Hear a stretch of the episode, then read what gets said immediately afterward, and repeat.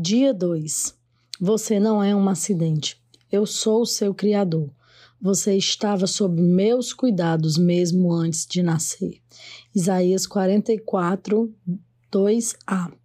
Deus não joga dados. Albert Einstein. Você não é um acidente. Seu nascimento não foi um erro ou um infortúnio e sua vida não é um acidente da natureza. Seus pais podem não tê-lo planejado, mas Deus certamente o fez. Ele não ficou nem um pouco surpreso com o seu nascimento. Aliás, ele o aguardava. Muito antes de ser conhecido por seus pais, você foi conhecido na mente de Deus. Ele foi o primeiro a pensar em você. Você não está respirando nesse exato momento por acaso, sorte, destino ou coincidência. Está vivo porque Deus quis criá-lo. A Bíblia diz: "O Senhor cumprirá o seu propósito para comigo." Salmo cento e trinta e oito, oito. A. Ele determinou cada pequeno detalhe do nosso corpo. Ele deliberadamente escolheu seu biotipo, cor de pele, cabelo e todas as outras características. Ele fez o seu corpo sob medida, exatamente do jeito que queria. Também determinou talentos naturais que você possuiria e deu-lhe uma personalidade singular. A Bíblia diz: "Tu conheces-me por dentro e por fora. Conheces cada osso do meu corpo. Sabes exatamente como fui feito, aos poucos como fui esculpido, do nada até alguma coisa.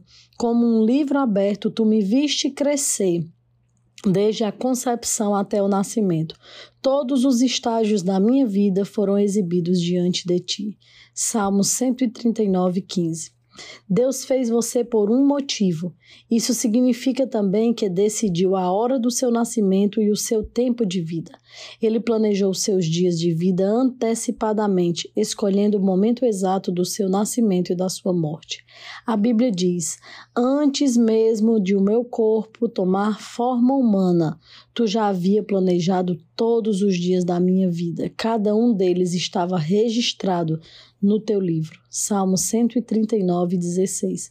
Depois você pode ler o Salmo cento e trinta e nove completo, tá bom? Deus também planejou o lugar em que você nasceria e onde viveria para o propósito dele. Sua etnia, nacionalidade não são mera casualidade. Deus não deixou nenhum detalhe ao acaso. Planejou tudo conforme o propósito dele. A Bíblia diz: "De um só fez ele todos os povos para que povoassem toda a terra, tendo determinado os tempos anteriormente estabelecidos e os lugares exatos em que seria, iriam habitar." Atos dezesseis, vinte e seis. Nada em sua vida é arbitrário, tudo tem um propósito. Ainda mais surpreendente, Deus decidiu como você nasceria. Independentemente das circunstâncias do seu nascimento e quem fossem seus pais, Deus tinha um plano ao criá-lo. E não importa como sejam seus pais, bons, ruins ou indiferentes, ele sabia que esses dois indivíduos possuíam exatamente a constituição genética específica para criar você de acordo com o que ele tinha em mente. Eles tinham o D N A que Deus precisava para formá-lo. Embora existam pais ilegítimos, não existem filhos ilegítimos. Mesmo que muitos filhos não tenham sido planejados pelos pais, não foram um imprevisto de Deus.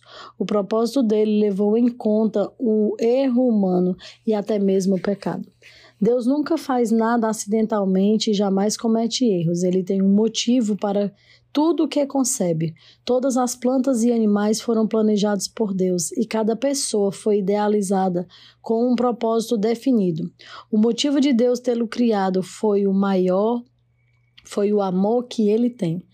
A Bíblia diz: "Muito antes de estabeleceste os fundamentos da terra, ele já pensava em nós e nos escolheu como alvo do seu amor para nos fazer completos e santos em meio desse amor."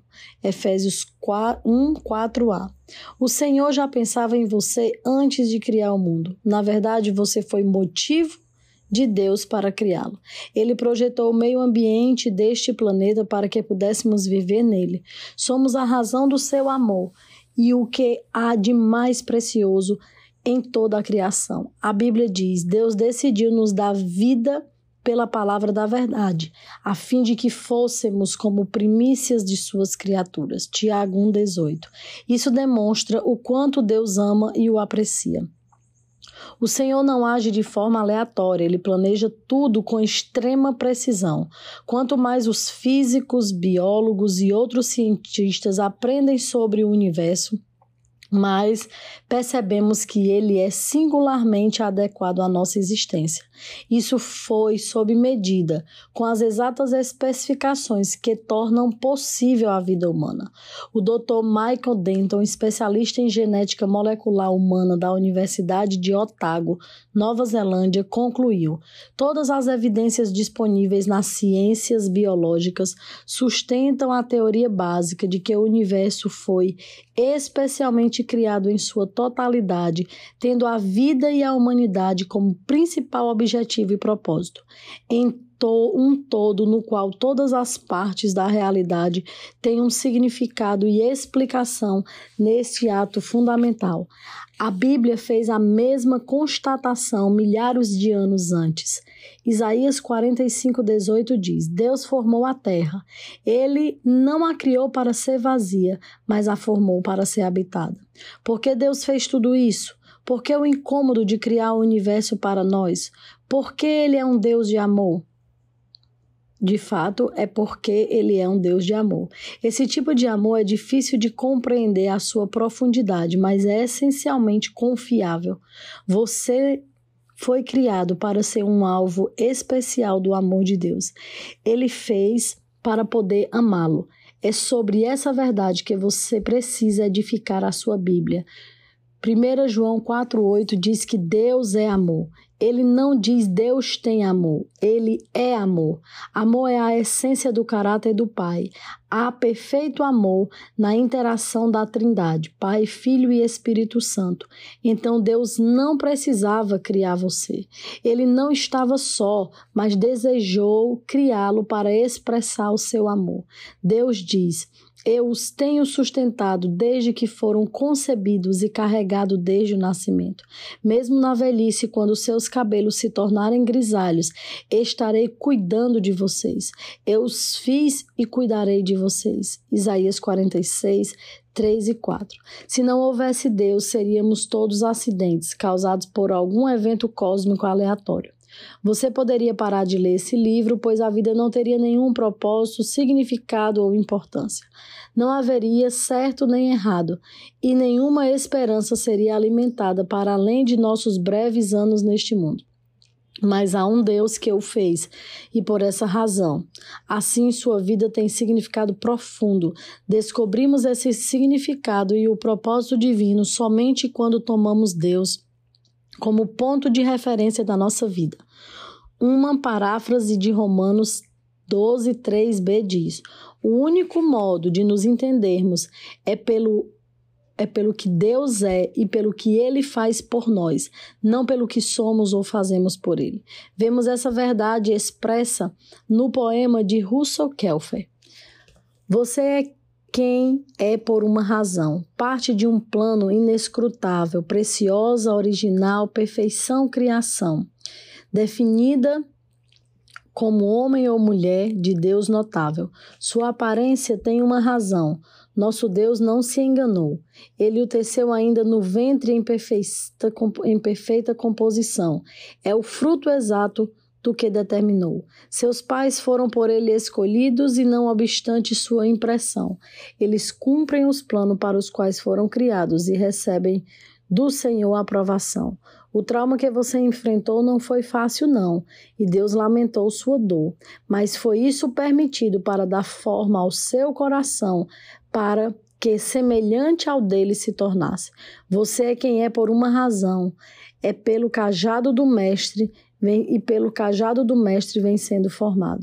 Você é quem é, amado, porque há um Deus. Eis a razão. No dia dois, nós vamos é, pensar sobre o meu propósito de vida.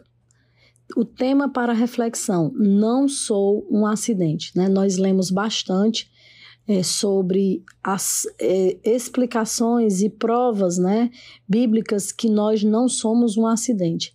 Então, hoje nós vamos refletir durante o nosso dia. Poxa, eu não sou um acidente. Houve um motivo pelo qual eu fui criado. Foi algo intencional. Deus, Ele cuida de mim. Deus me planejou. Deus me ama. Reverbere isso na sua mente. O versículo para memorizar. Eu sou seu Criador. Você estava sob os meus cuidados antes de nascer. É muito profundo a gente saber se Deus já cuidava de nós antes de nós nascermos, como diz Isaías quarenta e quatro, dois, quanto mais agora. Então, nós precisamos tomar posse dessa verdade e confiar que Deus cuida de nós. Mesmo que nós não entendamos, mesmo que nós não consigamos ver, mesmo que tudo não esteja como a gente acha que deve estar, mas Deus cuida de nós. E a pergunta para meditar, né? Anotem a perguntinha no caderno. Sei que Deus me criou de forma singular. Que áreas de minha vida, que áreas de minha personalidade, formação e aparência física tenho dificuldade em aceitar? Nesse momento eu vou fazer minha tarefa, você também vai fazer a sua, seja o mais verdadeiro possível que você puder, porque Deus já sabe. Então não só pense, mas de fato escreva o que você tem dificuldade de aceitar em você e permita que o Espírito Santo possa fazer essa obra, essa transformação à medida que for necessário. Deus, muito obrigado por esse dia. Nos ajude a seguir esse propósito, a não pararmos, a não desistirmos e a não negligenciarmos, mas de fato nos entregarmos a esses quarenta dias de forma plena, de forma profunda e principalmente de forma intencional, com o objetivo de aprender mais de ti.